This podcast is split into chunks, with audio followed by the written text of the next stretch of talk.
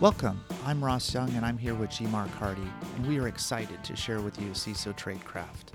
Just as a quick background in case you haven't heard our show before, CISO Tradecraft is a podcast designed to help folks in the information security community learn the techniques, methods, and technologies in the industry.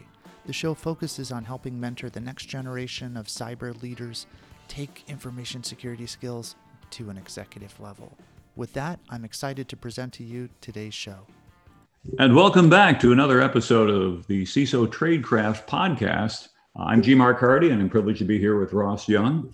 And we're looking forward to sharing additional information with you this week. And Ross, there's a book that you had read that you had recommended to me. And I dug it out of my bookshelf this past week and realized not only did I have it, but I'd already read it and highlighted it. And I'm thinking this is one of those books that you have to go back and relook at from time to time, because it really gives you some insights of how to deal with important things at work that if you don't practice them on a regular basis, you could easily forget it. Of course, I haven't mentioned the name of the book. I was going to leave that to you, but what are we talking about here? We're talking about the book called Crucial Conversations. And it has been one of the most influential books in my career. So I don't know if many of the listeners will relate themselves to me, but when I was coming through, I came up a very technical track, and that came easy to me. What didn't come easy to me is winning the politics and the social bureaucracies in work. And so what I found was, while I had the right idea, I didn't know how to drive the right conversations to champion people to my cause. And people kind of listened to my ideas, but I was doing things wrong. And it took me a lot of analysis to understand how if I just tweaked the questions I was asking and asked them a different way, it wouldn't be confrontational, it would be collaborative. And that's what this book is really all about. How do we get to a better end state by changing the way we ask questions and talk to each others? And they call this crucial conversations, and it can change the outcome. And it's nothing more than the language we use, but it is so powerful. So let's talk about a little bit more from the lessons and see how perhaps some of you can go on the same journey that I did and get to a better state.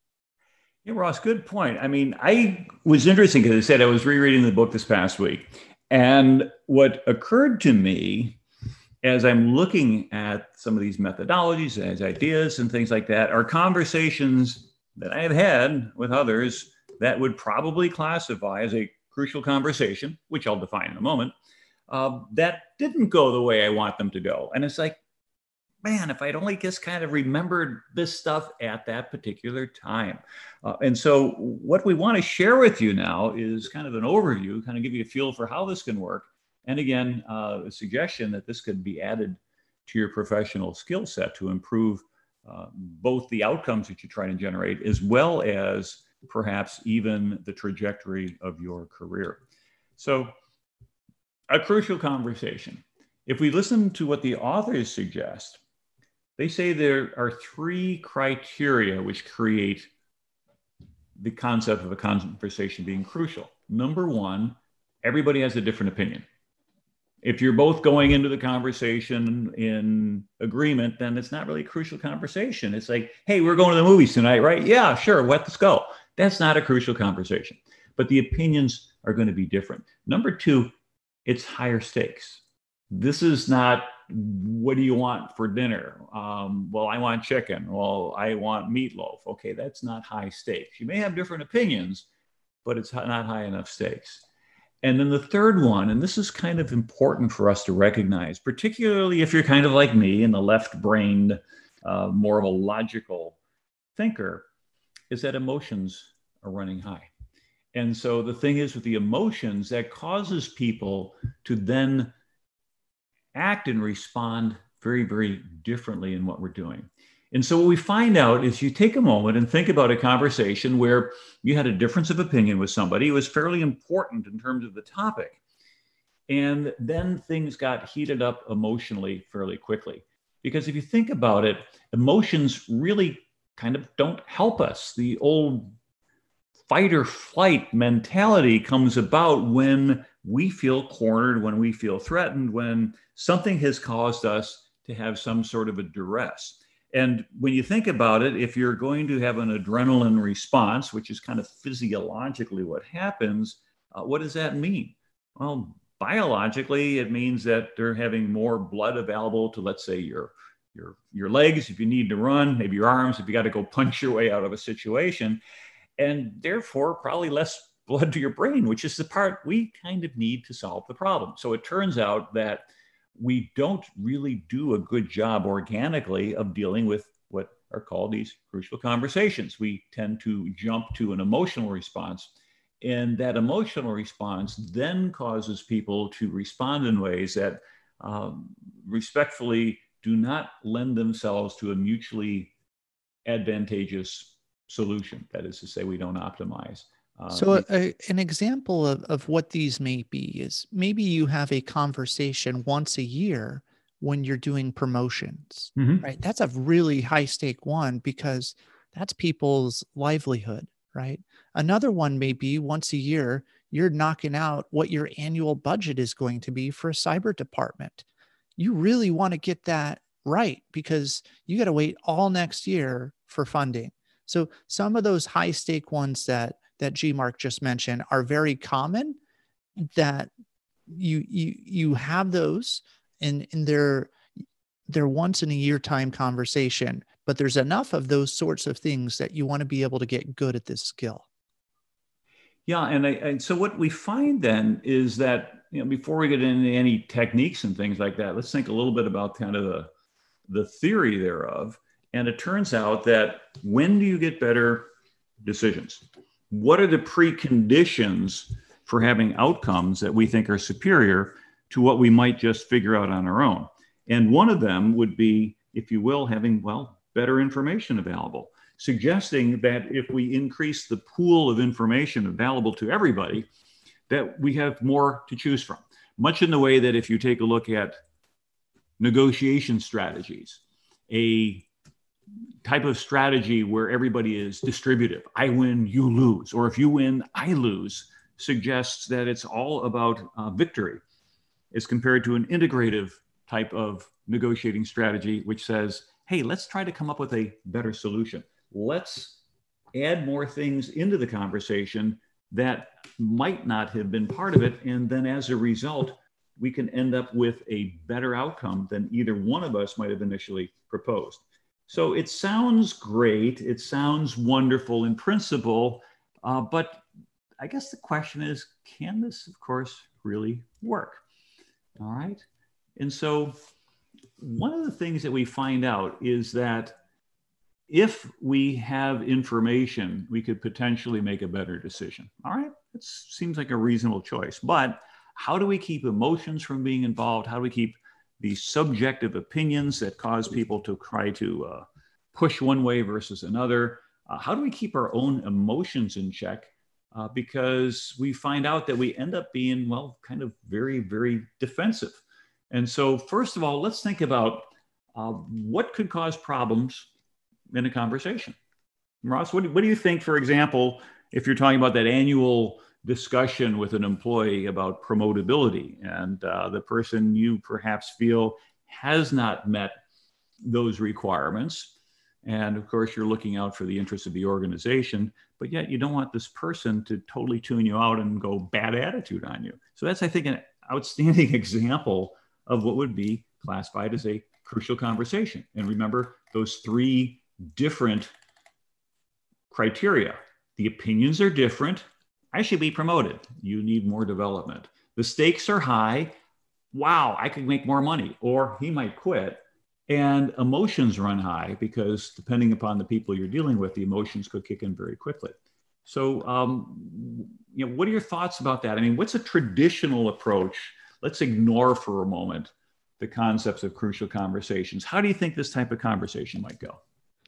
So let's say it's the year end, and you have an employee, and you're the boss in this example, that you feel has been mediocre, not, not worth firing, but not at the top of his or her game.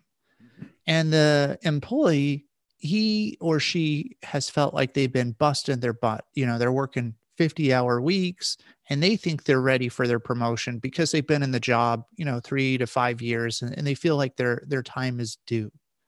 So you have those disparate opinions, and the employee is going to come in and say, look at all these things that I have done. I've been busy. I've been, you know, making these things out, and you're not going to find anybody else who can do 50 hours a week consistently and deliver what I've been doing.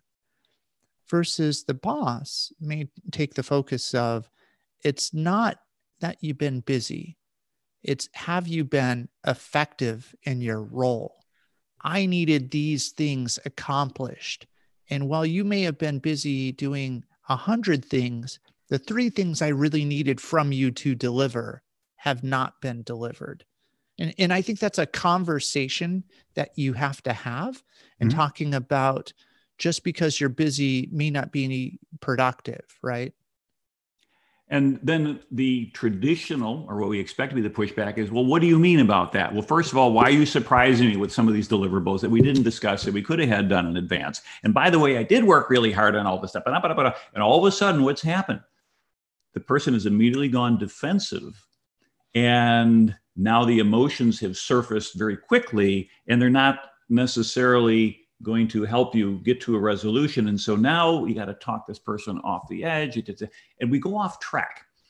And so the danger, I think, with any of these conversations that would qualify as a crucial conversation is they're so easy to be taken off the track, either by ourselves or by others, simply because there's not an understanding that had been developed by the thousands of hours of research by these authors of how to do so. And one of the things that they talk about, which is to understand the us, is to first get very, very clear on me. And I thought that was kind of surprising at first when I was reading it. I said, well, what do you mean start with me? Don't I want to start with the other person's point of view? And they said, no, you want to make sure that your motives are well understood and you stay focused on those, because what's happening is you are getting pulled in different directions by other people.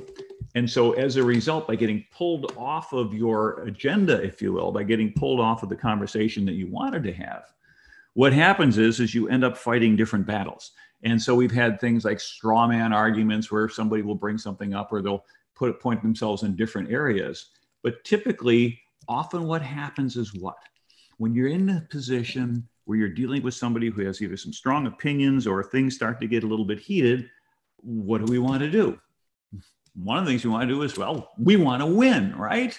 It's all about winning this conversation. By golly, I'm the boss and I'm in charge, and I don't want my authority challenged because that I could look weak. And so all of a sudden, this desire to win pushes us away from the concept of having a meaningful dialogue. And so instead of trying to correct any potential mistakes that were in the initial interpretation of the conversation, we become all about winning. And not always do we want to be all about winning. Sometimes it becomes a little bit more personal than that. We want to see that other person punished. We want to see them suffer. We want to go ahead and see something happen. And so as a result, what happens is it gets very, very awkward in that position where you get people that are going to go, well, they raise some issue and you say, well, how dare you speak up about something like that? You know, that's probably going to cost you. And that wasn't the issue. And so what happens when somebody brings you to a point where you're ready to pull off from your core objective? What do you think is the right approach? I think we have to take a step back and say, is the relationship the most important, or is being in the right the most important? And 99% of the time, it's about the relationship. Now, there's going to be some really hard talks you have to deliver where you're going to take a hit in the relationship during this conversation, right? When you're going to tell them, hey, I think you've done something wrong. And you're going to tell them some very hard things to hear. but hopefully you're doing it in a way they want to hear it and they'll respect you and still value the relationship. Mm-hmm. So if you're focused on, hey, no, you're stupid, hey, you need to understand this, and just really argumentative, interrogative language, that's going to put people on the defensive immediately compared to, how do I strengthen the relationship through this conversation? And so what's interesting is that if we are able to stay focused instead of getting pulled off a target, then that's our first step. Of course, the danger with staying focused then is that sometimes in the heat of an argument, we get trapped into what the authors talk about as the fool's choice, which is basically trying to solve a more complex problem than the issue that you're looking about. That is to say, we care about the issue at hand, but then we care about the relationship and we care about the future of this and. And so what happens then is you often end up with a situation where you really can choose from bad and worse. There is no good decision opportunity coming out there because of the lack of dialogue, the lack of meaningful conversations. And so there's a suggestion that says, first of all, clarify what it is that you really want, and then clarify what you really do not want. Okay, so I want to have a conversation with this employee about promotion, and what I don't want is for it to devolve into an argument or a threat from either side to quit, to be fired, to leave, etc. Now, that's your more complex question to solve. Instead of you can do either or, put an and in there. I want to have a conversation that focuses on the employee's performance for this period of time, and it does not result in arguments, in emotional name-calling or threats. Now, that's a bigger problem to solve, isn't it? But that's the right problem to solve. And so now, if we do that, we avoid these sucker answers and things such as that. And we're able to go ahead and try to frame things by keeping track of, here's the issue, and here's how to keep, if you will, from going off the rails. And so clarifying what you really want is up front is very, very important. Clarifying what you do not want is perhaps equally important. And then adding the word and in there to rephrase that helps a little bit more in terms of then giving you a better problem to solve. So yeah, it's just like Alice in Wonderland and the White Rabbit, where he says, hey, where do you want to go? And she's like, well, I don't know. Well, then it doesn't matter which path you choose. Mm-hmm. But if you do know where you want to go, you do want to have this very specific conversation to drive this very specific result or outcome, then you have to have the right questions and the right conversation to get you there. Yeah. And so what happens then is that second half of our conversation objective, that is to say, things don't turn ugly, etc. It's possible that never happens. You could go into what you are thinking is going to be a crucial conversation. The other person's personally reasonable, they're rational, everything is communicated up front. You end up with a mutually satisfactory outcome and off you go. And so from that perspective, we go like, okay, that went really well. And then your book doesn't help you at all because it just happened to work out. That's more of a fantasy than anything else. Reality is what happens is at some point in time, in a lot of these situations, we have differing points of opinion. It's an important matter and people's emotions involved is there's a risk of it turning ugly. And so the longer it stays ugly, the harder it is to bring it back. So it's a little bit, not to be condescending, but it's kind of like training your dog. Is that if as I'm doing this podcast, I have a Pomeranian sleeping on my desk. Now, is that the right place for a dog to be while I'm recording a podcast? Absolutely not. But I'm guilty of not having this, if you will, crucial conversation by stopping that behavior early on. So now she figures she's entitled, hey, you picked me up before, I can get picked up anytime. So let's go back to people. When things start to go a little bit off the rails, how do you notice that you're no longer in a dialogue, but you're people are ramping up into this emotional state? And typically, you're going to find out that people will have some sort of a physical signal. You might feel it yourself, tightening in your chest, kind of a little bit of a clenching on there. You get a little bit angry. Some people, depending on who they are, might start to flush a little bit. You can physically see that they're changing a little bit. Also, you might notice your emotions start to go up and things such as that. And then also you might just kind of observe yourself doing things, you know, yelling, pointing, it's starting to get hyped up and things like that. And so what turns out then is that what makes a crucial conversation work for both parties is a sense of safety. If we go back and look at Maslow's hierarchy of needs, where you have some basic physiological needs, okay? You have to be able to breathe and have food and things such as that. But then the next level up is safety. If you're not safe, you're not gonna focus on anything at a higher level. If people don't feel that they're safe in a conversation, they're not gonna be able to proceed in getting into the level of discussion that you want. So if you can see that somebody feels threatened, then your first order of business is to remove that sense of a lack of safety and get people to feel a little bit more calm.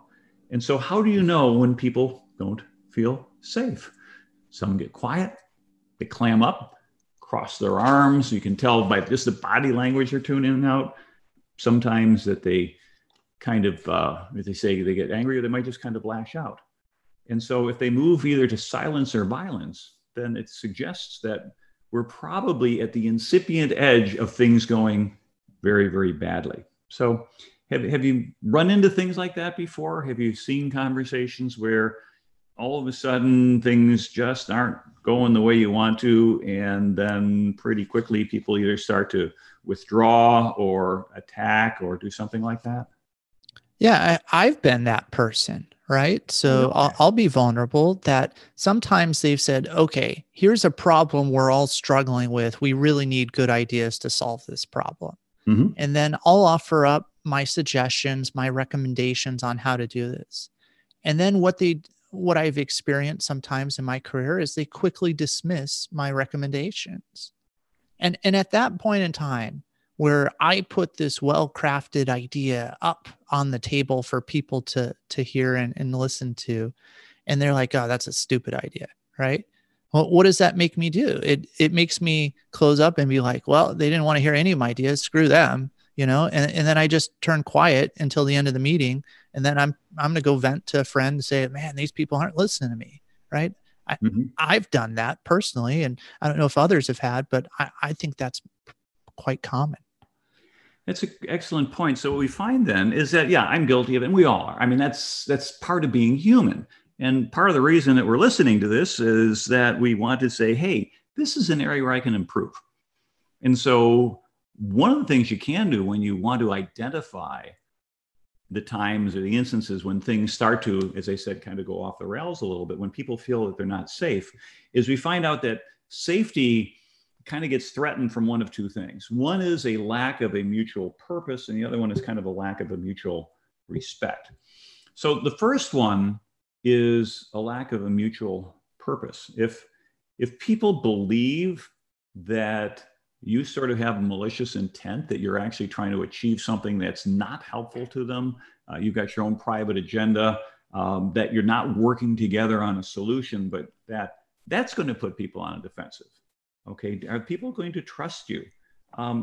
You can't really be manipulative in this area. You have to truly have some sort of a mutual purpose in mind.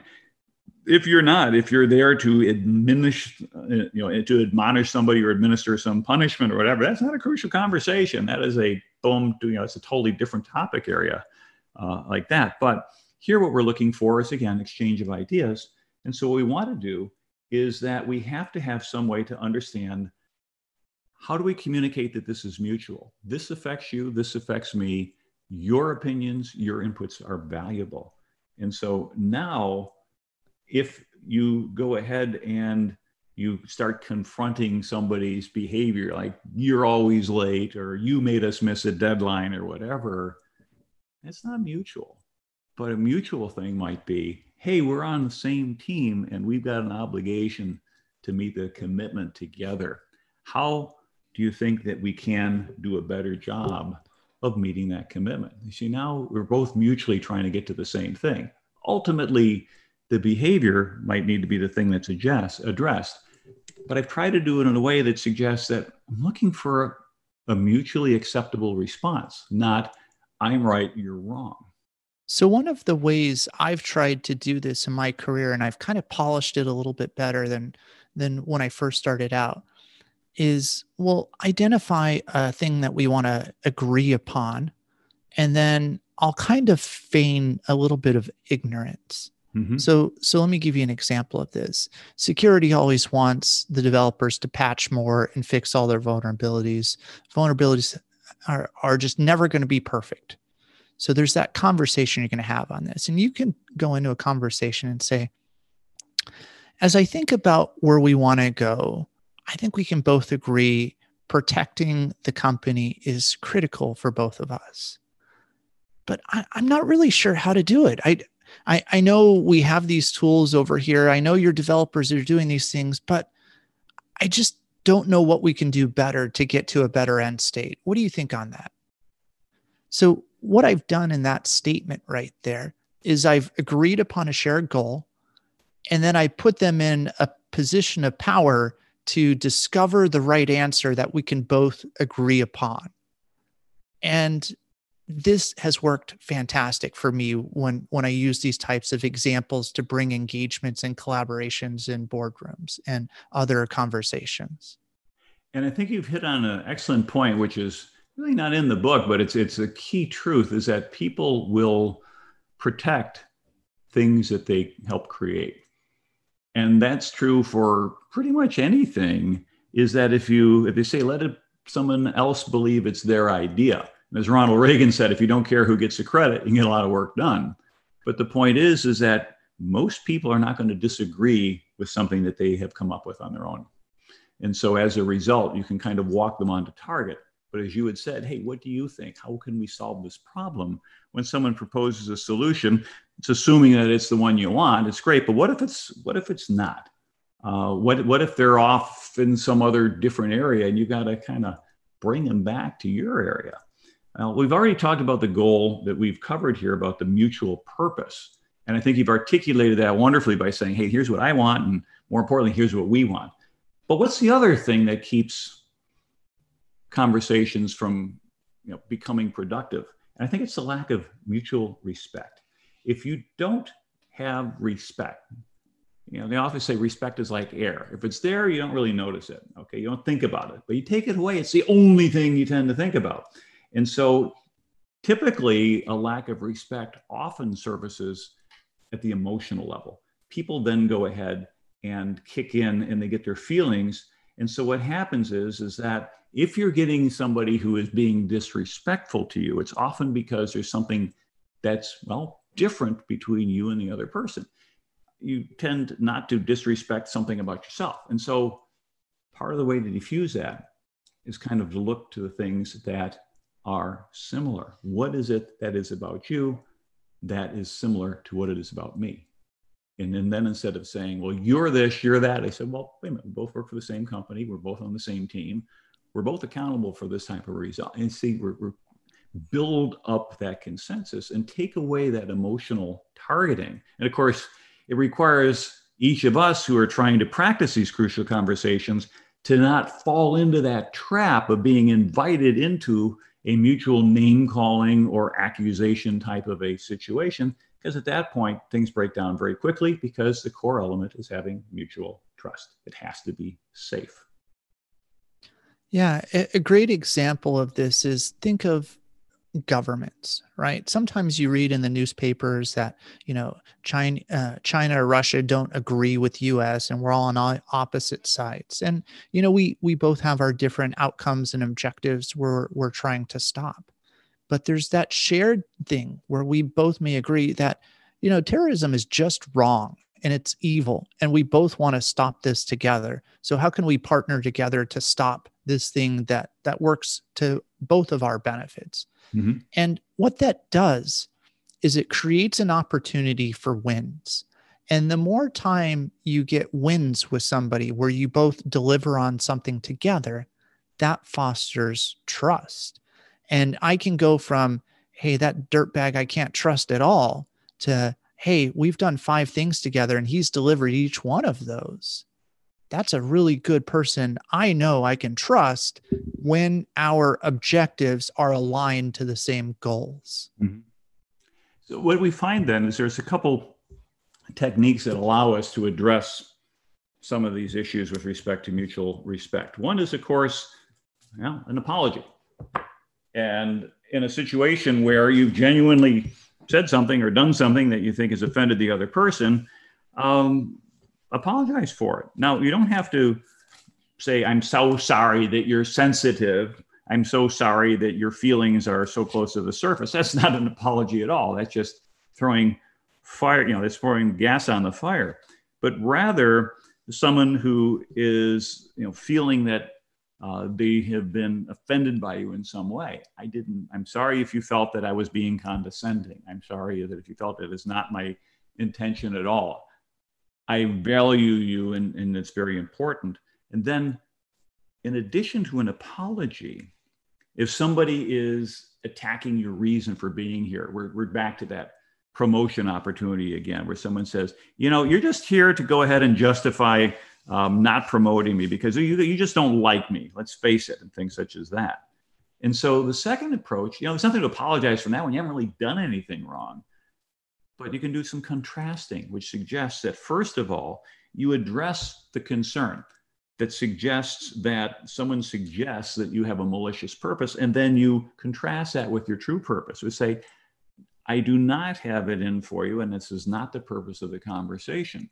The purpose of our conversation, and come right back to, remember, staying on target, goal one, is to discuss what we can do so that you're qualified for your promotion, and then you can make an additional amount of money you would like to get.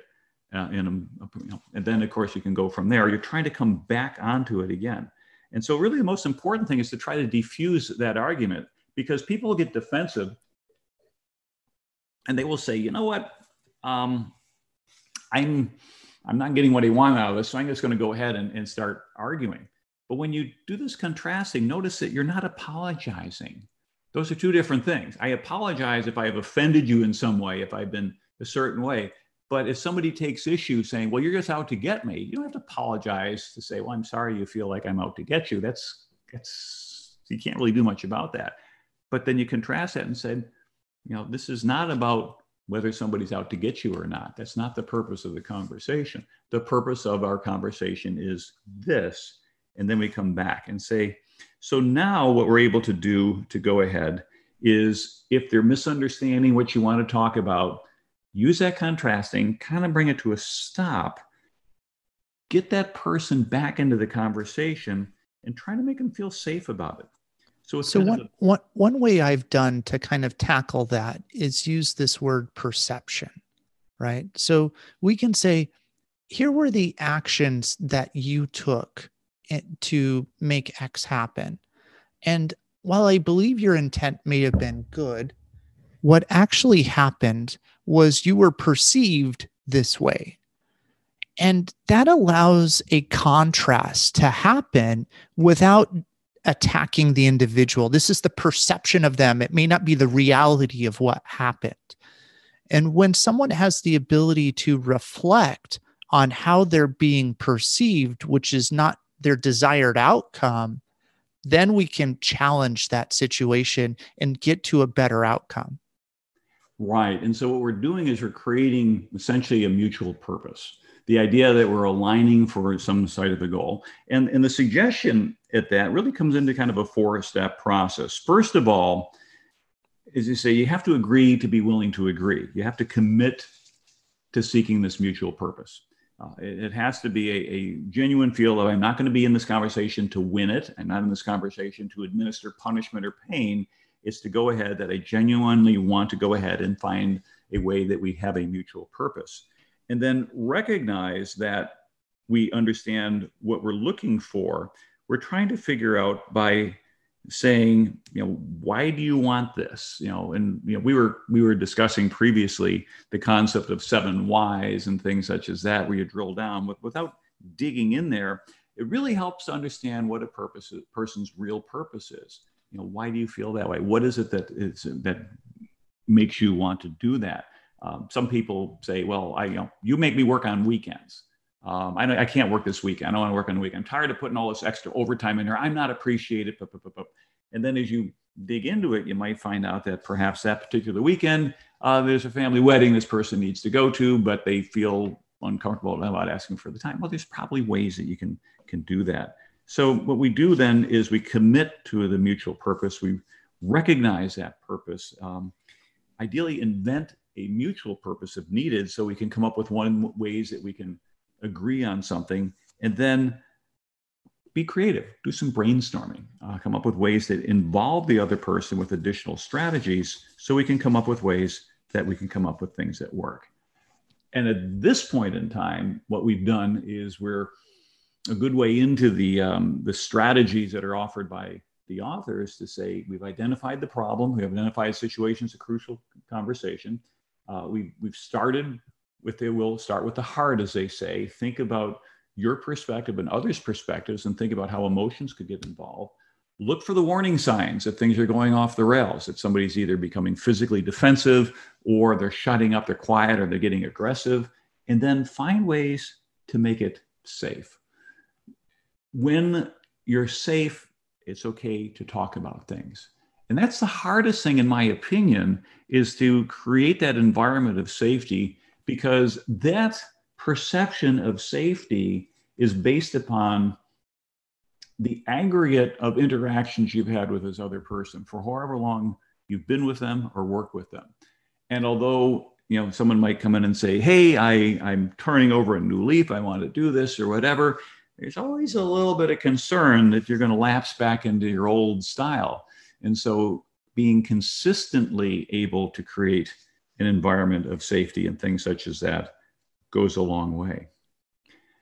A lot of times the safe environments are one-on-one, when you can feel safe to speak your mind and not have to worry about others in the room judging you. Now, some people don't have that and are very open, but others really have to be careful on their conversations, because you want to praise people in public, but when you have to say some things that are really hard, that are very difficult, and maybe some performance improvement conversations, you might do that on a one-on-one, so that it is a safe environment for them to speak their mind and not to feel demoralized in front of their peers. Mm-hmm. Yeah. So now that we've created a safe environment, how do we know when our emotions are getting in the way? A lot of times people feel that an emotional response is their response. That's the way. I'm angry, I'm upset. And some people argue, well, I can't make you angry, only you can make yourself angry. And that, of course, creates further anger and things such as that. And so we find out then is that before we choose to respond, before we get angry, before we get frustrated, things like that, instead of just action, emotion, which is very reflexive and therefore doesn't give us a chance to consider it, how about action, and then stop and tell ourselves a little bit of story. Oh, this person is telling me that I'm an idiot, but I'm not an idiot, so therefore I want to argue with them. Okay, well, am I an idiot is not a valid story, but I can see where the feelings are coming from. And because I've been able to tell myself that little story, even if it's a false story, then they can't control us. So what I'm finding then is that I'm able to kind of stop, come up with some consideration, and then respond. If you read the books from Viktor Frankl, and Frankl had wrote a book called Man's Search for Meaning. And Frankl was a very interesting person. He's a psychologist. He was Jewish, and he was sent to the German concentration camps during World War II. And in more than one instance, he was about one day away from being executed, and somehow managed to survive. And he lived to be into his 90s, actually. And what was interesting is, you said what kept him going during that ordeal was the belief that someday in the future, he would be speaking to audiences about his experience and his research.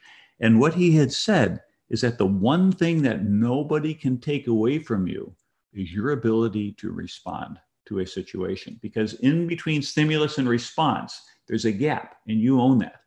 And someone could abuse you. They could treat you horribly, as was done back in the 1940s, up to the point where you felt your life was pretty much almost over. But how you chose to respond to those circumstances could not be controlled by somebody on the outside. And therein lies the tiniest,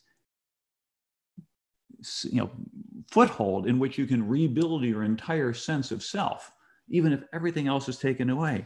Fortunately, today, we're not talking about things that extreme, but the same principle of human behavior exists. We own that little gap between stimulus and response. And so if we can stop and figure out what story are we telling ourselves as a result of this particular stimulus, someone's saying something, something's doing something, and then ask ourselves, is this story actually the truth? Is this... And I think we can be a little more open with our emotions than we saw in the workplace a decade ago. So when somebody says something that's difficult to hear, we can verbalize that. We can say, I'm not sure if you're intending this, but when I hear this, it makes me feel this way. Mm-hmm. And you can be very open and transparent about these sorts of concepts, and being vulnerable like that really provides that safe space for someone to understand where you're coming from. And I think that is really important to allowing other people to not blow up or attack, because they can see your feelings when you verbalize them that way. Yeah. And again, all these things break down if you're dealing with a clinical sociopath, but let's hope we never have to encounter that. But yeah, and I think the vulnerability also helps a little bit in terms of believability. So for example, when we had done phishing exercises and things such as that, okay, so they had done a firm-wide phishing exercise, and typically the next day they would publish the results. And I remember the one that had the most click-throughs was, I think it was 3 years ago in December, when everybody got a phishing message that said, hey, you have a $25 iTunes gift certificate from your company, click here to redeem. And something like 28, 29% of the company, the security company, clicked on the link and got the ha-ha message. Well, I clicked on one of these links once, and it wasn't that. It was actually, I'd signed up to speak at a conference up in New York City, and coincidentally, that day was that month's phishing exercise on your conference agenda in New York is regular. Clicked on it, and I might have mentioned this before, but the thing was, the next day they said, congratulations, only one person clicked on the link. We had our best month ever. Well, the reason I point that out is this. When I had somebody in one of my security classes say that our vice president has purchased a phishing package and said that anybody clicks on this, they're fired, or anybody clicks on this, they're in trouble or whatever. They made it to the point where they were basically governing with fear. And I said, that's not the way you communicate with people. You don't want to go ahead and get everybody to be afraid of things, because by being vulnerable, by being able to say, hey, look, I'm a security professional, and I've even made this mistake. It helps people understand that it's not the end of the world. The point is, can you correct quickly? I had somebody in my current environment, I work as a CISO, and he called me up and said, hey, G-Mark, I got this message and it asked me to log in for some Microsoft document. And I did, and I put my ID and my password in there, but something just didn't feel right. And so I went ahead and took a look at it, and sure enough, it was a phishing message. It had the Rio de Janeiro picture of the login for Microsoft, but it was not a normal address. So Quick went in there, we changed his ID, and we changed his password. He had two-factor authentication anyway. And about 20 minutes later, a whole bunch of failed login attempts started hammering his system from a nation in another continent. We'll just leave it at that. And so the conditioning there was, hey, if you made a mistake, fess up to it right away, and we can fix it right away, rather than hide it and risk further damage. So it's that culture of being able to let people say, hey, I made a mistake. Okay, we're not going to beat you up for it. We're going to talk about it, and let's go ahead and find ways that we can prevent it from happening. Now, that was very, very specific, but it kind of gets the idea of having that culture where people can go ahead and feel that being vulnerable is okay. And it's got to start with you if you're a boss. So what type of stories do people tell when they get super defensive, when they don't get this sense of being able to view these stories and things such as that?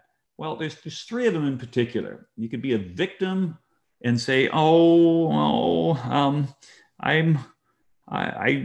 didn't do this right. I made a mistake. And so I was the most noble of motives. I really meant to do this. I worked so hard and things. Now, yeah, it's a story and it's meant to cover up your actions. Or you go on the attack, you make the other person a villain.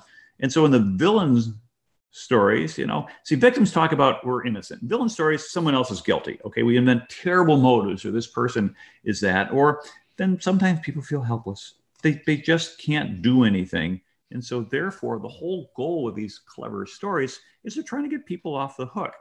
Now, the whole idea is if we can make ourselves look right and the other person look wrong, or we demonize others, then we can abuse them, we can insult them, do anything we want. And therefore, you can start to see that the beginning of the slippery downward slope of this loss of safety can often begin with some of these clever stories, as they call it, and things such as that. Is compared to a useful stories. Because one of the things we find out with these clever stories, I'm a victim, you're a villain, or I'm helpless, is they're incomplete. They stop at a certain point because they haven't turned all of the information out. So if someone's acting as a victim and things like that, turn them into an actor. Says, are you not noticing your role in the problem? Okay, what is it that you can do? What is it that you are participating? For a villain, what do you want to do? Create some sort of accountability for how we're treating others. And for the helpless, ask, what do you really want? What is it that they want to get out of there? And refuse to make yourself helpless and allow other people to say, no, you're not helpless. You have an opportunity to do something. What is it you care about? So G-Mark, what I think I hear you saying is there's this victim mentality of self-justification. And we need to get to the thought process of self-mastery. Instead of blame, how do we focus on the problem at hand? And we can do that by stating the path, speaking persuasively, and really sharing the opinions of viewpoints that allow someone to think of the end state that actually solves the problem and gets to a better long-term outcome. Exactly. So getting away from the accusations and focusing on the facts. So facts are stubborn things. We've heard that saying perhaps before, but the idea is what? It's a basis on which you can develop some mutual type of understanding. And so someone says, well, he always does this, or you're always late, or whatever. Stick with the fact. So you walked into the meeting 20 minutes late yesterday, and the meeting prior to this, you were 25 minutes late. I'm not saying you're irresponsible. I'm not saying you're a jerk. I'm not saying, I've just stated a fact. Something that you can't argue about. Yes, I was 20 minutes late, but, and then they go into their victim story. I was caught in traffic, or the villain traffic. Well, that guy gave me extra projects to do and things like that. You want to bring it back. Well, let's go back and talk about creating an environment. What is it going to take to be able to allow you to be here on time, if you will? And then again, try to kind of pull people out of these stories, because the stories are all designed, but they say, okay, continue. Well, he gave me this extra work. Okay. Get out of self-justification, get into mastery. Yeah, exactly. And things such as that. And so facts tend not to insult. That is to say, if I say, Ross, you're micromanaging me, you're out here, you're breathing down my neck all the time, that can be viewed as an insult. But if I approach it a little bit different way and things such as that, to say, hey, Ross, since we started working together last month, you've been double checking on my work about twice a day. And you've asked us to view every deliverable that I have put together before it goes up to the client. Now, that's a statement of fact. Okay, I've just recounted things like that. And so then At that point, I mentioned that to you, and you may not, you agree with it. I mean, it's factual thing. It's like, well, so what? What's your point? And then I'm able to say things such as, I am left with the impression that I'm not sure if this is the message you're trying to send to me, but I don't feel like you trust me, that I'm not up to the job, or I'm going to get you into trouble. Is that the reason? And now what I've provided in this conversation is I've said, here's my concern. We've based it on facts. And then your response, if you're not, that thing, it might be something like, well, the last guy had, kept sneaking out to work or whatever, and he didn't get things done, et cetera. And as a result, I'm just trying to avoid being surprised on things such as that. And so from approach like that, you should be able to keep people focused on the issue. So we can, as you said, state your path. If you've got strong opinions, make sure that you're able to go ahead and talk about it, but do it in a way where you're not shutting down the other person's opportunity to do things. All right, so if you force your opinions on somebody, then they're going to resist you. But it doesn't mean you can't have your own opinions. When you talk about stating your path, you want to share your facts, tell your story, ask others for their story.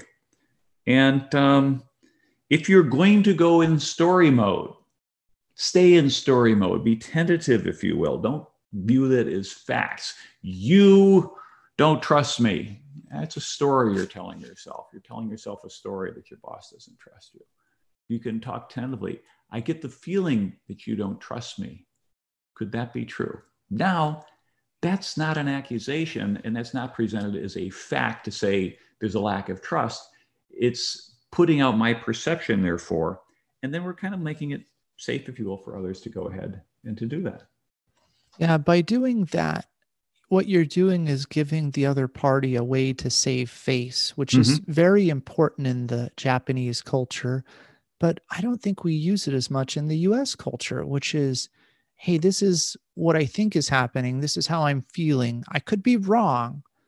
Help me. Yeah. And that goes a long way. It does. And so, yeah, when you look at different cultures where almost the prime directive, if you will, in cultures like that is to not trap somebody. Okay, if you look in Japanese culture, saving face is important. For Americans, we need to understand not to ask direct questions like we do in the US, because culturally it's very uncomfortable. It says, this report will be ready on my desk Monday morning, right? You can't say no. But asking in a way that says, is there any reason that this report could not be ready by Monday? It is possible. Okay. See, is there a reason? Could you explain what the reason might be? My daughter, she is being married this weekend. We have relatives coming from all over Japan to our house. We have planning this for months. You see, you've kind of backed into it. It says, so then when would it be possible for have this report ready? I could have it for you on Tuesday afternoon or Tuesday end of business. Okay, done. That's sometimes dealing with different cultures. It's avoiding the poke, poke, poke. It says, this is going to be on my desk Monday morning, right? Now, in America or other cultures, it's not quite the same way. And so if we want to get people to kind of follow us, we have to be able to get them to listen, and we have to listen to them as well.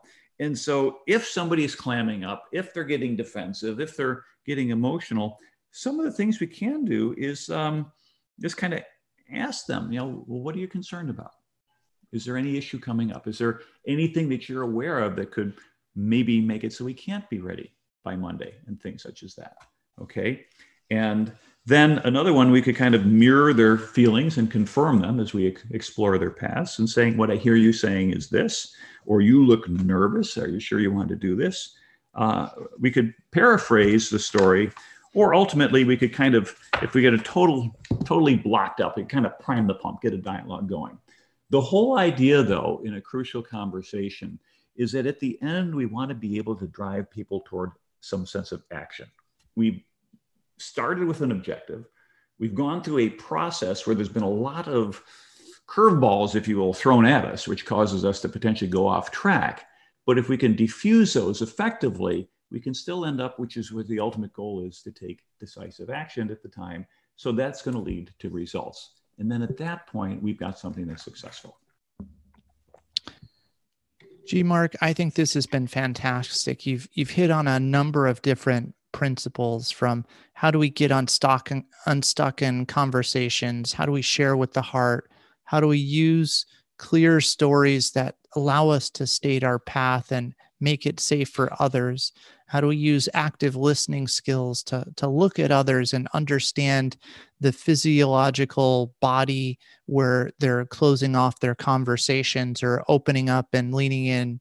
You know, all of these things is really what allow us to make more beneficial conversations.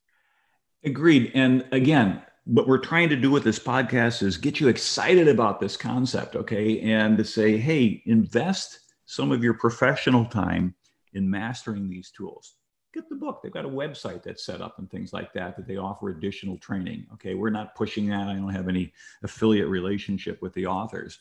But we just want to share things that have worked for our careers that we think will work for your careers and make you much more successful so that you can become the wildly successful CISO of today or tomorrow. And that would be great. Excellent. Thanks again for the lessons in this discussion. It's helpful like always. And as Admiral Grace Hopper says, change the process, lead the people. And Crucial Conversations is one way where you can lead the people to get the right answers, to get the right conversations going that change the organization and allow you to implement quality CISO tradecraft. Thank you again for being our listeners. And if you enjoy the show, please share it with others and subscribe to the podcast. Take care, everyone.